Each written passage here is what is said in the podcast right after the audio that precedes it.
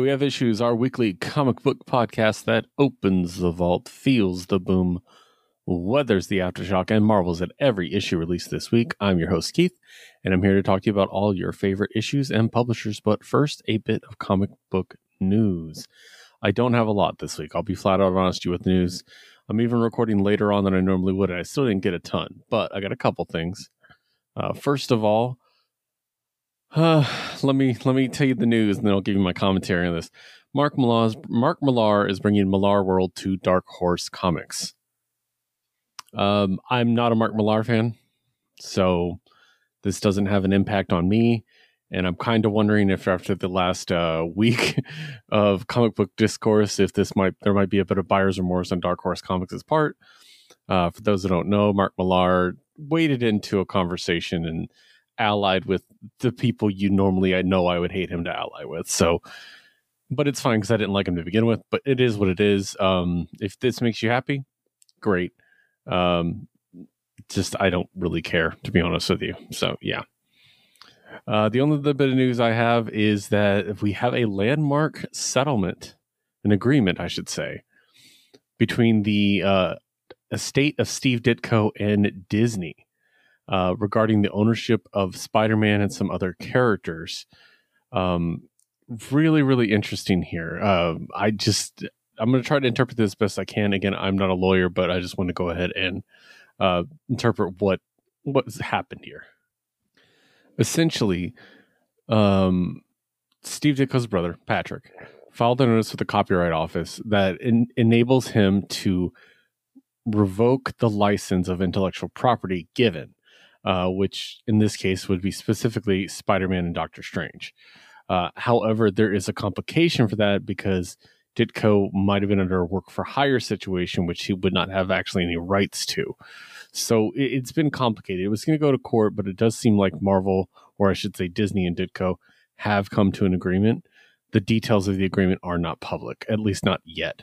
So I know it's kind of a complicated one, but I just wanted to kind of mention it because it's it's a big deal. It's a really really big deal. Yeah.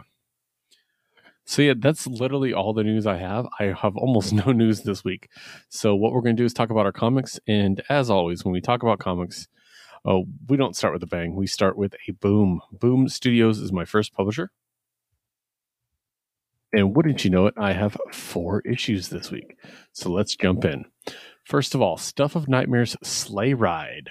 Uh, this is by, uh, it's illustrated by Pius Bak, colored by Francesco Segala, letter by Jim Campbell, and written by R.L. Stine. This is yet another entry in the Stuff of Nightmares um, horror books that we've been getting from R.L. Stine.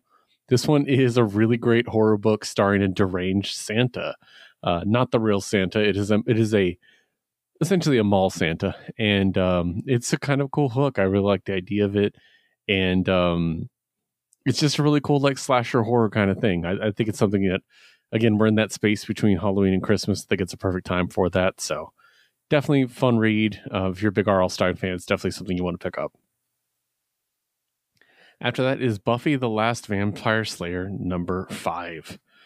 Oh boy. So this one is written by Casey Gilly, illustrated by Oriol Roig and Nicola Izzo, uh, colored by Gloria Montanelli, and lettered by Ed Dukeshire. Uh, this is, from what I can tell, it's the end of the story. Whether it's the end of the book, I don't know, because this has been really good. It got me back into Buffy. Um, so I really hope this series doesn't just end. I've really enjoyed it, and I hope there's more to it. But it does wrap up this story of Thessaly, the the last Slayer, if you will, uh, being trained by Buffy and and Anya, and this this whole like very Buffy story of like balancing the social relationships with being the chosen one, being the Slayer. It's, it's it was really well done, starring some of your favorite characters as well. I, I just really really liked it. I, I hope there's more to this and it made me want to bust out my Buffy omnibuses and go back to the beginning. So uh, definitely did its job. I really like it. If you are a Buffy fan, this is something for you. Next up is The Space Between number two, written by Corina Bechko, illustrated by Danny Luckert, and letter by Jim Campbell.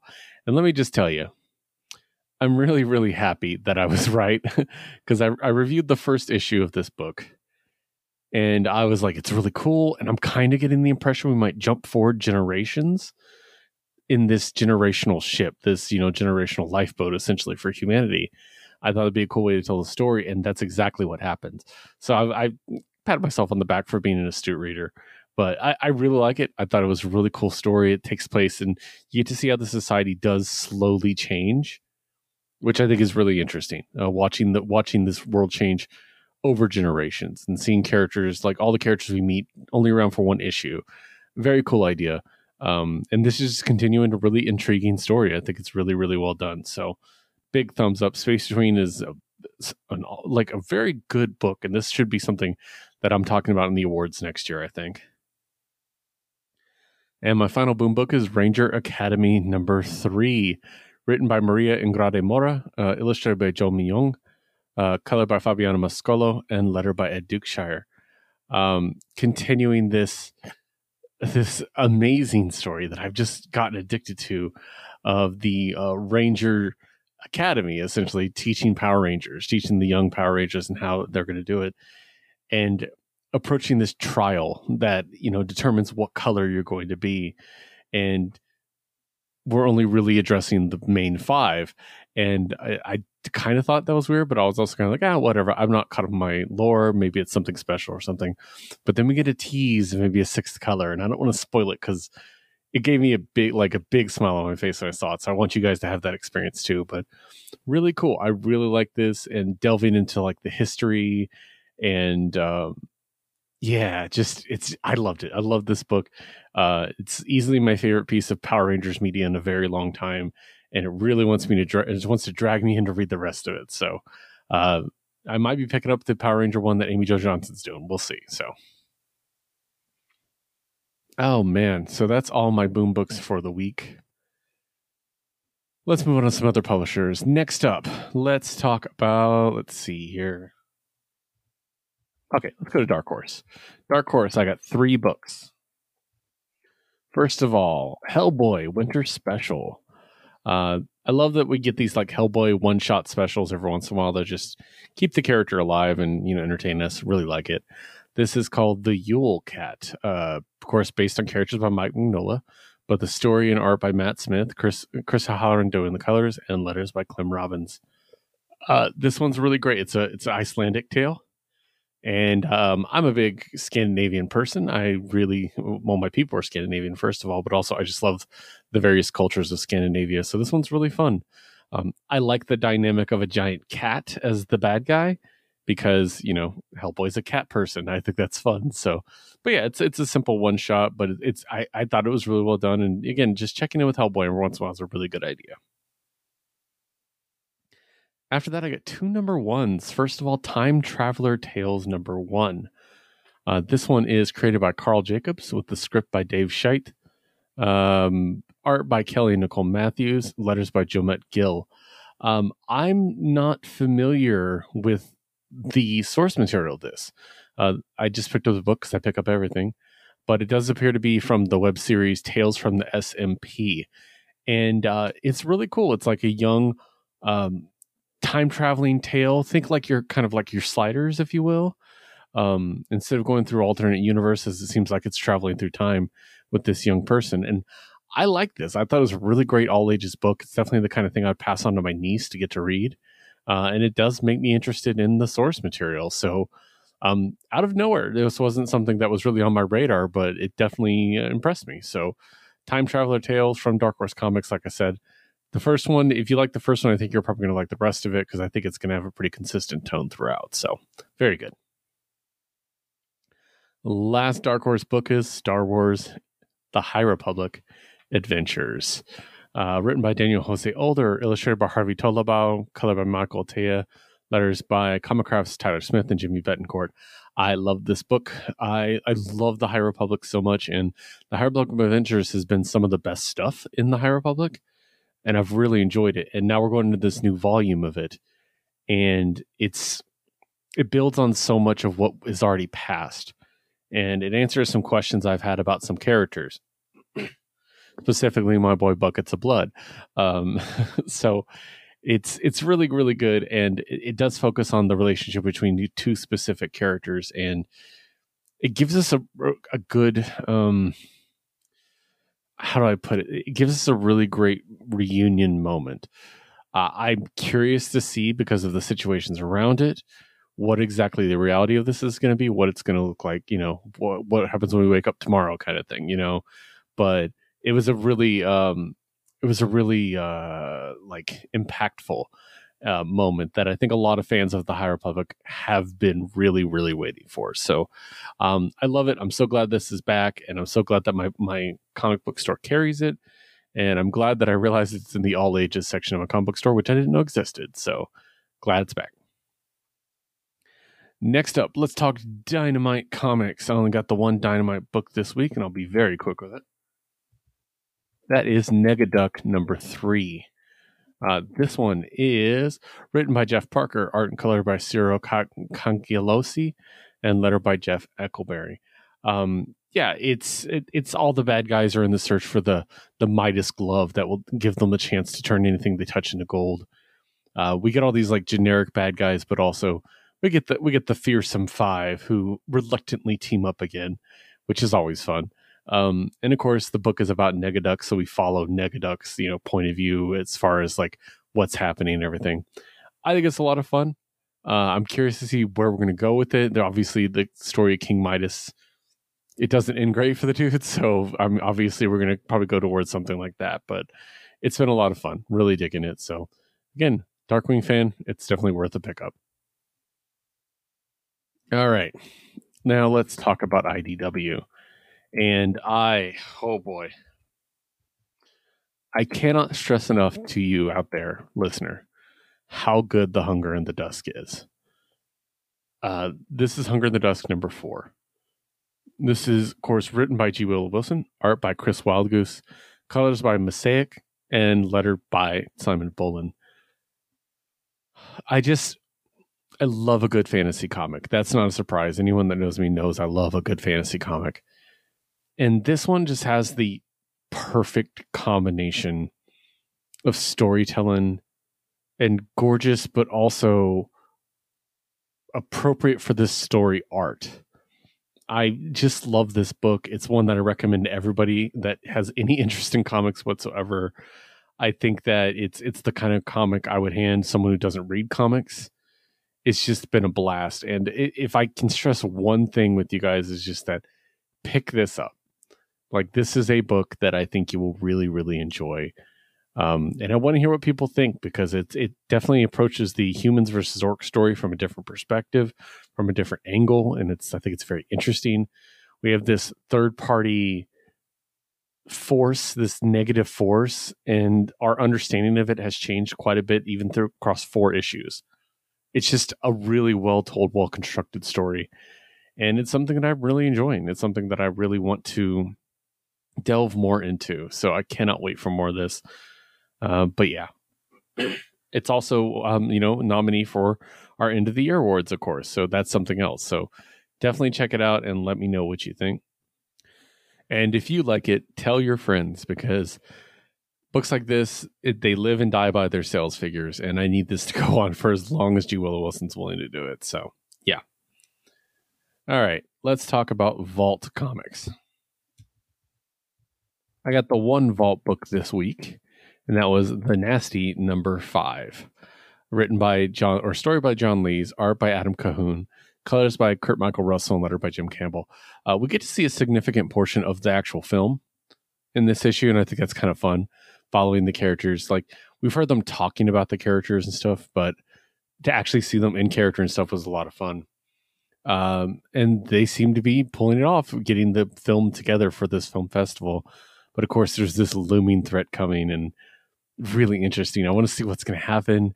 Like, how is this going to tie into Red Innis and everything? I, I, think it's just this really cool um, situation that's been constructed and just ready to, you know, it's a, it's an amazing set of dominoes that are just waiting to be pushed over. So, very cool. Love the heavy or the nasty, excuse me. So, pick it up. All right, let's talk about Image Comics. Don't have a ton of image this week, but the ones I have are pretty great. First of all, number one, Our Bones Dust. Uh, this one is written or story and art by Ben Stenbeck, color by Dave Stewart, and letter by Russ Wooton.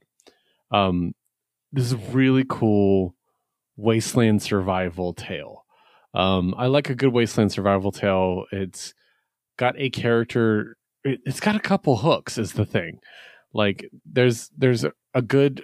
I guess you'd call it a protagonist. I don't have enough information yet to really make that determination, but they're certainly framed as the protagonist, in my opinion. But there's also something else going on. There's another type of entity involved in this. I don't want to say an overseer, but there's someone definitely witnessing what's going on. And that's going to be very curious to see how they tie into the overall story. Uh, but really cool. Really enjoy it. Um, definitely very brutal book, uh, as you know, a lot of wilderness, like post apocalyptic survival style would be. So very interesting. Definitely worth a pickup. After that is The Sacrificers number five, written by Rick Remender, art by Max Fiumara, color by Dave McCaig, and letter by Russ Wooton. This book never ceases to surprise me. I every time I think I got it figured out, every time I think I know what's going to happen next, they take a turn on me, and it's really interesting. It, it's it's got this awesome political intrigue of like a fantasy world, but also like dealing really heavily into the theology of it all and uh, corrupt leadership and you know the lives of the everyday citizens. It's really interesting and it's the kind of book where no one's really safe and that's really thrilling in its own way but what a book this has been really really good i'm not sure how long it's going to go but it's been a blast so far after that is transformers number three uh, written by, uh, written and drawn by daniel warren johnson colored by mike spicer and lettered by russ, russ wooton um, so with the autobots and the decepticons in the last issue they did reveal themselves to um, a couple humans and then now we're kind of seeing them as more of like a main feature, like humanity, not just humans, but humanity are learning about them. And yeah, it goes about as well as anything humanity doesn't understand. so uh very cool, very interesting. Um I do I do like the idea of, you know, humanity not trusting the Autobots, you know, not not drawing the distinction between the Autobots and the Decepticons. I think that makes sense. Uh, this has been a really cool run so far. DWJ has been a really, really great um, breath of fresh air into the Transformers franchise. And my final image book of the week is Knights number three. Uh, this one, man, written by Wyatt Kennedy, art by Luigi Formisano, colored by Francesco Segala, with assistance by Gloria Martinelli, and lettered by Maria Letizia Mirabella. I love this book. Um, I'm I'm obviously a big fan of Wyatt. We made that clear when Bolero came out, but this is him with a completely new creative team, and I still love this as well. Um, this one does actually follow Gray for a good chunk of it, which I really appreciate because I love Gray. I think she's a cool character, and I do like that we're getting multiple like POV characters, if you will. Um, I think it makes for an interesting saga to it all, and tying these characters in together. I love it. I think it's really cool. Um, yeah, and also I gotta say, I love the merch, the merch, the shirt of the month thing. That's a really really cool idea to have an individual shirt for each month that you can only order on that month. really tempted by this one. I might order it when I get paid because I really like the look of it. But um, yeah, one of my favorite books right now. I think it's really fun, and it's something you should pick up if you're not because it's it's it is like Bolero. It's really just this awesome story but this seems more more like um um an ensemble cast whereas bolero felt a lot more personal. So yeah very cool. And with that let's move on to dc comics. And let's start with the blue beetle number four. Uh, this one is of course uh, let me pull it up here. There it is. Uh, written by Josh Trujillo, art by Adrian Gutierrez, colored by Will Quintana and Nick Filardi, and letter by Lucas Gattoni. Um, I love this one because it's like it, we get to kind of explore two different relationships in this one as they as we get to see the tentative feeling out of relationship, which I always love. But it's also backed around this big threat, this big problem, which does lead to this kind of like uneasy alliance with Ted Kord's sister, which I thought was really cool. because uh, consider what we know about her in general.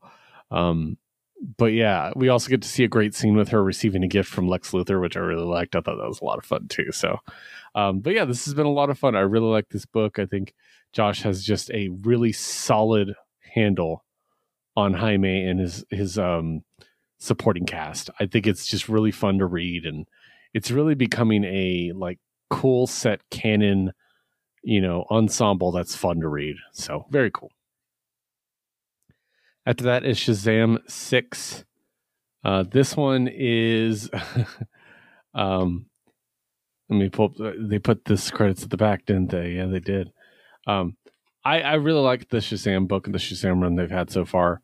Uh, this one's storytellers is Mark Waid and Dan Mora, colors by Alejandro Sanchez, and lettered by Troy Peteri.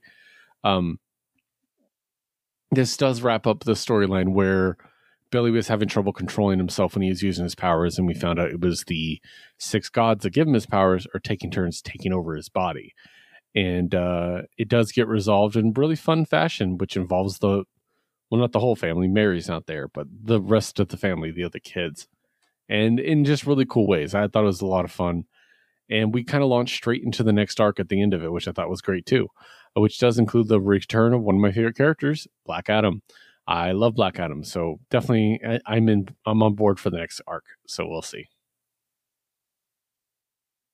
After that is Birds of Prey number four, written by Kelly Thompson, art by Leonardo Romero, colored by Jordie Bellaire, and, let, and lettered by Clayton Cowles. I love this book. It's it, obviously we nominated it for an award this year. Um, I love that. Um, I love each member doing their part during this. I love Diana tearing through each of them one by one in different ways. Uh, just really interesting, really fun. Uh, I love the group dynamic in general. Uh, so many of the characters I love individually. It's just it's just done really really well. This is the full on like conflict on uh the mascara is full on going this at this. And uh I love uh, Zana Zealot. I love her in this too. She was really great. She's probably the highlight, although Barda killed it in this issue. So very cool. I'm having a lot of fun with this Birds of Prey book, and I'm glad that I see a lot of people chattering about it and talking about how great it is. Speaking of great, Fire and Ice, Welcome to Smallville, number four. Um, this book, it, it it's probably the most fun comic I'm reading right now because it, it, it doesn't take itself too seriously, but it has genuine emotion behind it. And I think that's a very, you know, complicated and difficult balance to strike. This one, is, the script is Joanne Starer, art by Natasha Bustos, color by Tamara Bonvillain, and letter by Ariana Maher. With everything that happened in the last issue, uh, Fire and Ice, they do have to move their contingent of repentant supervillains uh, from their place of business into a cave and so we get the little cameos and stuff. We get to see a bit more of a um a bit more of a like focus on rocky and what's going on with rocky and it seems a bit more aggressive and weird and i think that's very interesting what what could possibly happen there. So that's definitely something to keep an eye out for. Um but i've loved this book too. Again uh, once again we nominated it for an award so it's obviously one of my favorites but very interesting. And last year's winner for Best DC Gotham book, Poison Ivy, number 17. Uh, this book, it finally got back to something that I was so anxious about, which is the fact that um, during a previous issue, when Ivy was busy and, you know, dealing with stuff, we did see a bit where Janet and Harley kissed and it hasn't been brought up in a couple issues. And I'm like, okay, i have been waiting. And this one definitely brings it back. Uh, written by G. Willow Wilson, guest art and colors by Luana Vecchio. We love you, Luana. We love you so much. So glad to see you back. And letters by Hassan Otsmane-Elhaou. Um, I really like this issue. So Janet is struggling with keeping this secret, and also the fact that she hooked up with Ivy in the past too, which I think is very funny. Um, I wonder how this is going to come to an head. I think it's going to be a very um, intriguing story how it's handled. It might be very goofy and fun. It might be actually ultra serious. I don't know. I don't know which way it'll go. This book could be either way. So very cool. We also get to see Ivy trying to work on the the Lamia problem and coming to the realization that Croc is immune, which obviously is going to help her. Um, also, we get the appearance of another favorite that was recently in the Harley Quinn book that I absolutely love. Uh, screw it. I was going to be like coy, but it's Solomon Grundy. Solomon Grundy's back. So I'm very excited about that. And this little super team of Ivy, Grundy, and Croc is going to be a lot of fun. After that is our pair of Beast World books. First of all, Titans Beast World Waller Rising. It says number one, but I drew kind of the conclusion this is a one shot. If it's not, please let me know. Written by Chuck Brown, art by Karen Grant. Uh, let's see here. I don't have a colorer listed. Uh, letters by Wes Abbott. Uh, so this is um, this is a really interesting book. Uh, it in the middle of this beast world thing, which is you know transforming the heroes and the people of the world into beasts. There's this threat to this other plane of existence, and these heroes kind of have to like work together about it. Um, I really like seeing Black Manta again because I love Black Manta. That most recent uh, Aquaman run with him was really cool and interesting. I'm glad to see him being used again because it's a character that I genuinely enjoy quite a bit. Um, we also get eyes on Deadeye, Amanda Waller's nephew, and a cool character. Not if he's he's either new or he's a character I'm not familiar with in the past, but very very interesting. I think that's uh, um, definitely something. I, definitely a character I enjoyed and want to see more of. So. The other Beast World book is Titans Beast World Tour Metropolis. Uh, this one is a couple different stories, but the main story is by Nicole Maines and Steve Orlando with writing, uh, Fico Ossio as the artist, uh, Luis Guerrero at the colors, and letter by Rob Leigh. And this one is a Dreamer story. So, you know, if you know me at all, I loved it because Dreamer is my love. I absolutely adore Dreamer, one of my favorite characters in comics, and just uh, so great.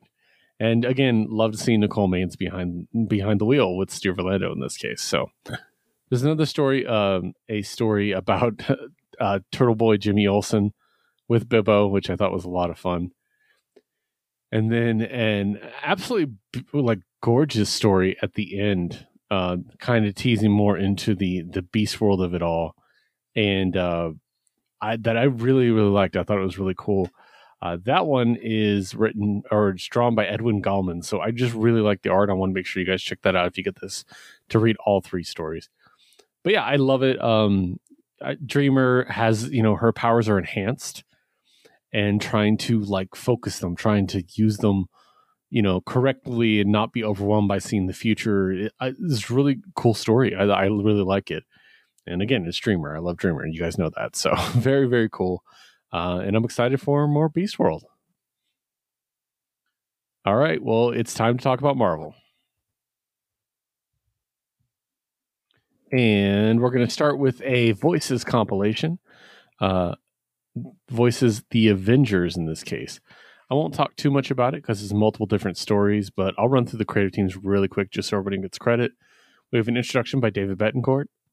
Uh, Utkarsh Ambudkar Tadam Gyadu and Michael Bartolo, Angelique Roche, Justina Ireland, Karen S. Darboe, Ceci de la Cruz, Luciano Vecchio, Luciano Vecchio uh, Jason Concepcion, Moises Hidalgo, Brian Valenza, Angelique Roche, Robbie Thompson, Sid Kotian, Adriana Di Benedetto, Di Benedetto, there we go, and Juancho Velez, uh, with the lettering all done by Travis Lanham very cool, like a pretty diverse group of characters. I think the highlight to me was checking in with uh, Robbie Reyes in this, you know, pocket realm he's stuck in, trying to fix his car, talking to his brother who's not there. Very cool story. I cannot wait for Robbie to come back into the mainstream universe because just oh, what a year he, he had as an Avenger, a couple years I should say, and uh, he's definitely missed. I, I can't wait for him to come back. All right. Next up is a couple number ones. First of all, The Sentry, number one. Uh, and I should mention, I got the Peach Momoko Nightmare variant, which is excellent. Written by Jason Liu, art by Luigi Zagaria, colored by Arthur Hesli, and letter by Joe Caramagna. So, as we all know, the Sentry is dead. Now, I'm not the biggest Sentry fan, but I get it. I get why people like him. So um this is a really interesting story. With with Sentry dead, the whole idea is like, you know, he has all these powers. He is raw power. He has the power of a million, th- 10 million exploding suns, right? So where does that go? You know, and that's kind of the idea. So in the end, the idea is that his powers are finding new hosts, and we get to see these cool new characters all around the world getting these powers. And I think it's really interesting, like the types of characters they're picking and where the conflict is going to come from here is amongst the people getting the powers because much like Sentry wasn't necessarily just a good guy, this is going between people who are both good guys and not necessarily good guys. And I think that's a good story. I think it's going to be a very interesting tale. And it's also going to be very interesting to see who ends up with it. I think the first issue gave us a pretty good idea, but they could totally pull the rug out from under us and change it up. So I love this idea. I was not sold on the Sentry coming back. It wasn't something that I was really looking forward to, but um, yeah, I'm here for this issue. I thought it was really well done, and I'm hooked. I want to see what's going to happen. So great job. After that is Thunderbolts number one. Uh, I will say I loved this book. It was really, really well done, but I do want to just make something very clear. I liked the last Thunderbolts run a lot, and it kind of makes me uh, like a little annoyed that they ended and got shelved. I'm not blaming the creative team or anything like that. That's a moral decision, but I liked them. What the hell? so, but anyways, this one's good too. Written by Jackson Lanzing and Colin Kelly, art by Gerardo Borges, colors by Arthur Hesli, and letter by Joe Sabino. Um, this is a cool story of Bucky gathering this team to stop um, the Red Skull. Uh, finally, to finally just completely eliminate the Red Skull, which is obviously something that Steve would not be okay with, but this is very much Bucky's MO. And I thought that was very cool. It's very in character. It's something I could see him doing. And he's gathering a team to do it. So we get uh we get to see him first approach the Contessa, which was cool. Um, and then also meeting with the new destroyer, aka Sharon. Um, love to see Sharon in the the the armored mask and just looking badass and doing her own thing. Very cool. And they are joined by by the end of the issue with Red Guardian, which I thought was cool as hell. Um, very cool. The team is going to expand in the next issue, but I like the idea. I like the um, I like the point, and I, I like seeing these two back on a Captain America adjacent story after the run they had. So very cool. Once again, another great number one. I'm here for it. After that is Avengers 8, and once again, I got the Peach Momoko variant, written by Jed MacKay, art by C.F. Villa, colored by Federico Blee, and letter by Cory Petit. So we discovered in the last issue that the Avengers were knocked out by Nightmare, and um, they're about to be attacked. And uh, who, like, the only two that are able to recover uh, from that are Scarlet Witch and Vision. However, uh, now we have uh, Myrddin and his Twilight Court. The people who've been trying to kill Kang this entire time show up, and the two of them have to hold off this whole team of, of other heroes, quote, I guess, while the rest of the Avengers recover. So it's really cool. It's nice to see the two of them work together. Um, obviously, I love the idea of like, I, am a big Wanda fan, so the idea of Wanda holding people off is really cool. Um, and kind of exploring who this other team is was really interesting too. I think that was the main purpose of this, and very cool. I really liked it. Um, this Avengers run has been very good and just missed out getting a nomination uh, for our end of the year awards. This the Marvel category is the hardest to crack. There's a reason there's three of them. So, and Fantastic Four 14 once again for the three count uh, Nightmare variant by Peach Momoko. Written by Ryan North, art by Ivan Fiorelli, colored by Brian Reber, and lettered by Joe Caramagna. The Fantastic Four come back to New York, ready to greet their family from the the problem that they had before, where they were set forward in time a year, where they spent this whole year on the run doing their own thing, and now they're back, and someone's building something right where the base was, and that can't help. And so it's just this it leads to this whole situation where they fight some supervillains, um, and they discover this guy's evil plan. And and I think one of the hallmarks of the Ryan North era of Fantastic Four have been these really heady evil plans that are or or really heady science problems that they have have to solve with their brains. And I think that's obviously a great thing for Fantastic Four. This is no exception. It's a concept that is really interesting to me, and I, I it's very, it's very, um, it's very much a rabbit hole to think about too much. But I really like it. I'm not going to spoil it. It's a cool hook. I want you to read it yourself, but. Uh, it does seem resolved within one issue, and then it seems like the kids are coming back, and then they don't. So, what's going to happen next? I'm very curious. After that is Daredevil number four, written by Saladin Ahmed, art by Herman Peralta, colored by Jesus Aburtov, and letter by Clayton Cowles. Um, very good issue. This one um, does focus directly into Matt and uh, kind of like following him around definitely more as Daredevil than Father Matt, although he gets a great interlude as Father Matt at a police station, which was cool as hell. Really appreciated that. Um, but yeah, him him dealing with the fact that Bullseye's back, and I think it's going to be very interesting to see how his civilian life survives what's happening. Like with him coming back as Daredevil, I think that's the cool conflict to lean into, and uh, I'm definitely curious to see how this. Obviously, he's going to be busy for Gang War, and I know that the Gang War Daredevil is going to be the Elektra Daredevil. But I'm still curious. I'm still curious to see if it has any impact long term on, you know, Matt's struggle, if you will. So very cool. After that, let's talk about Spidey books. I got the two of them. Venom 28, uh, written by Torunn Grønbekk, art by Julius Otto with Rafael Pimentel, color by Frank D'Armata, and letter by Clayton Cowles. Um, this one is leading into the rescue of Toxin, uh, and the cover very much is like featuring that Black Widow uh, symbiote, which I think is very cool. But as they go into for the rescue of Toxin, it does seem like that things might be a little bit of a setup. Um, it's not explicitly stated as such, but it definitely seems to be hinting towards that, which I think is very interesting.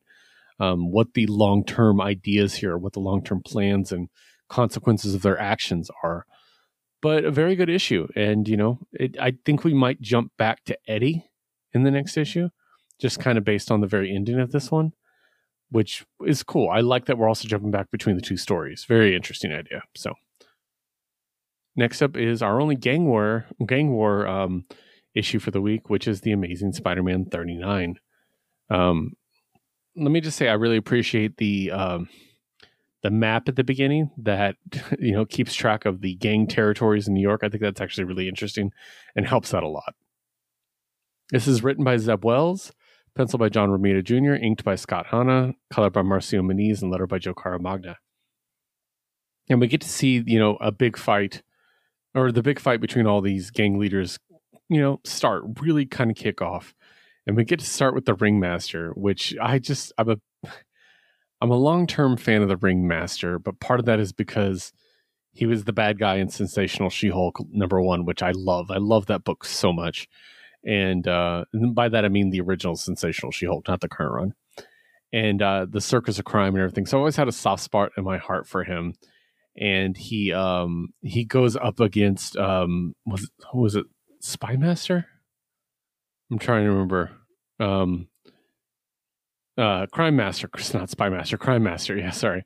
Um, very cool. We get to see that, but then we also get to see Spidey's new team to break this shit up, which is Spidey, She Hulk, uh, other Spidey, Elektra, and Spider Woman, and um, they work together, but they also kind of split off and do their own things. We get we check in with a lot of the major characters uh, of the gang war thing as well. One of the things I think is most interesting is Tombstone wakes up. Like I didn't think Tombstone would wake up for a while I thought it would get a lot worse before he did. And this is kind of leading to a very interesting scenario where Spidey might be teaming up with Tombstone, which is cool. It's a really good hook. I think that's a great idea. And Gang War has already been really good. So I'm, I have a lot of hope for the rest of this crossover. Now let's talk about our X books. We're middle in the we're in the middle of Fall of X, so let's start with Invincible Iron Man number thirteen. Um, Written by Gerry Duggan, art by Juan Frigeri, color by Brian Valenza, and letter by Joe Caramagna. I laughed because I remembered something I'm very excited to talk about. Uh, so Emma and Tony and the whole team, including Riri, kind of get this their plan into motion. uh, to get all this Mysterium to build weapons to take down Orchis. And everybody has their own part. And joining them is one of my favorite Avengers ever, Star Fox. Star Fox is absolutely ridiculous. I love him. Uh, or I love them, actually. At this point, I wouldn't want to assume their gender. Uh, but just amazing. So good. There's also a bit where uh, there's two imposters pretending to be Tony and Emma while they're doing their things. And there's a there's like a fun bit with that. There's a lot going on in this book, but it's really really great. And then Riri, just Riri is so good, and the ending with Forge, it's just so much is coming together. I love how tied to the X books Invincible Iron Man is. It's been a blast. I've thoroughly enjoyed this book, and I it's one of my favorite Marvel books. And I never thought I'd say that about an Iron Man book. So very good. After that is Alpha Flight number five. Okay, so this is the finale of the mini, written by Ed Brisson, art by Scott Godlewski with David Cutler, color by Matt Milla, letter by Travis Lanham. And this book, everybody, is my book of the week. I love Alpha Flight, and I've said it before and I'll say it again. I want an ongoing. I want an ongoing Alpha Flight. I want it to be its own thing. I want them to have fun within these characters because these characters are great. I just love them so much. I read a lot of Alpha Flight growing up. Anytime they crossed over with other characters, I was always on top of it. I, I always loved North Star. I always loved Sasquatch. Like, there's just so many characters I've always really, really liked. And this is kind of like a really great love letter homage to the Alpha Flight of old, but the Alpha Flight of new. And tying it all into the Fall of X has been really good. And just a really good bittersweet story in the end. I thought it was so well done and just the drama of it all and uh, just what's going to happen next. Like I need to know. So I love this book. It's my book of the week easily. Um, I try not to pick. I always try to pick like a number one or like a big issue or something like that. But this is a finale. I don't care. I loved it. It's my choice. Book of the week, Alpha Flight number five. And my final book for the week is X Men 29. Oh my God. This was a really good issue. It's written by Gerry Duggan, art by Joshua Cassara, color by Marta Gracia, and letter by Clayton Cowles. On the surface, you might read this and think, well, not a lot happened. But I think so much happened and so much important stuff occurred. Essentially, the X Men come face to face with Doom's mutants. These are the mutants that uh, are in, in, Latveria and uh, that Doom has employed essentially as henchmen, but they're willingly doing. They're, this is something that they're willingly doing, and I think um, they're really interesting characters. And there's also some teases of characters we haven't seen yet because they're too powerful and not in control. And in the end, it's like yes, there is a fight, but there's also the idea of like there's situations where they might be on the same side where they where doom might even offer their services and i think that's interesting um th- definitely seeing where this is going to lead in the fall of x because there's so many different forces arrayed on both sides of the combat and i think it's going to be it's going to be one hell of a fight is what i'll say so very very cool i'm very satisfied with fall of x even if i really really miss krakoa i really do but I get it. Comics have to change. You know, that's that's how you keep them fresh. So I don't know. We'll see. That being said, um, I believe that's it. That is it. Yeah. Um, so those are the issues we had this week. Make sure to check us out on Twitter. You can find me at WHI Podcast Keith. You can find our producer Liz at WHI Podcast Liz. You can find Josue at Josue Reads Josue. You can also find the show itself at WHI Podcast on there, you uh, it's the best place to follow us. You get an announcement whenever a new episode comes out, as well as timestamps for each individual uh, publisher and a complete list of every issue reviewed. So it's the easiest way to keep up with this. Also, follow our other show, Jukebox Vertigo, at Jukebox Vertigo. That is our musical show. Uh, we are currently putting on episodes where we are having long form discussions and occasionally debates about specific music subjects. Uh, the most recent episode out is the 80s, and based around the concept that some people say the 80s is the worst decade for music. And our basically discussion is is that accurate? What do you think of the music of 80s? Do you think that judgment is fair? And uh, it's a lot of fun. I'm joined by my co host on there, Amanda, as well as our special guest, JD from Certain POV. So make sure to check that out. Speaking of Certain POV, that is our network for Jukebox Vertigo. You can find them at Certain POV Media on Twitter and at certainpov.com. Make sure to check them out. There's a lot of great shows on there. And make sure to join the Discord. Uh, we have so much fun on that Discord. I, I, check it multiple times a day. We have so many great discussions about TV shows and songs and video games and books and you know D and everything you might imagine. So as long as you're not a jerk, join the Discord once again at Certain POV Media on Twitter as well as certainpov.com. Also follow my co-host Josue on on Twitch at Josue Plays Josue. He's not been around lately, but I know if he comes back and sees a bunch of people has followed him, I think he's going to be very happy. So make sure to do that. That's it. Don't forget to bag board and rock your new treasures, and we'll see you next week with a new batch of beautiful books. So stay safe and read more comics.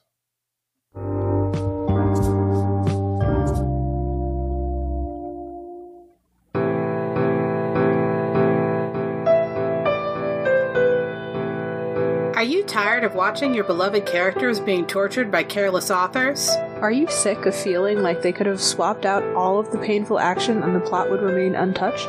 Subscribe to Books That Burn, the fortnightly book review podcast focusing on fictional depictions of trauma. We assume that the characters' reactions are reasonable and focus on how badly or well they were served by their authors. Join us for our minor character spotlights, main character discussions, and favorite non traumatic things in the dark books we love. Find us on Spotify, iTunes, Google Play, or wherever you get your podcasts.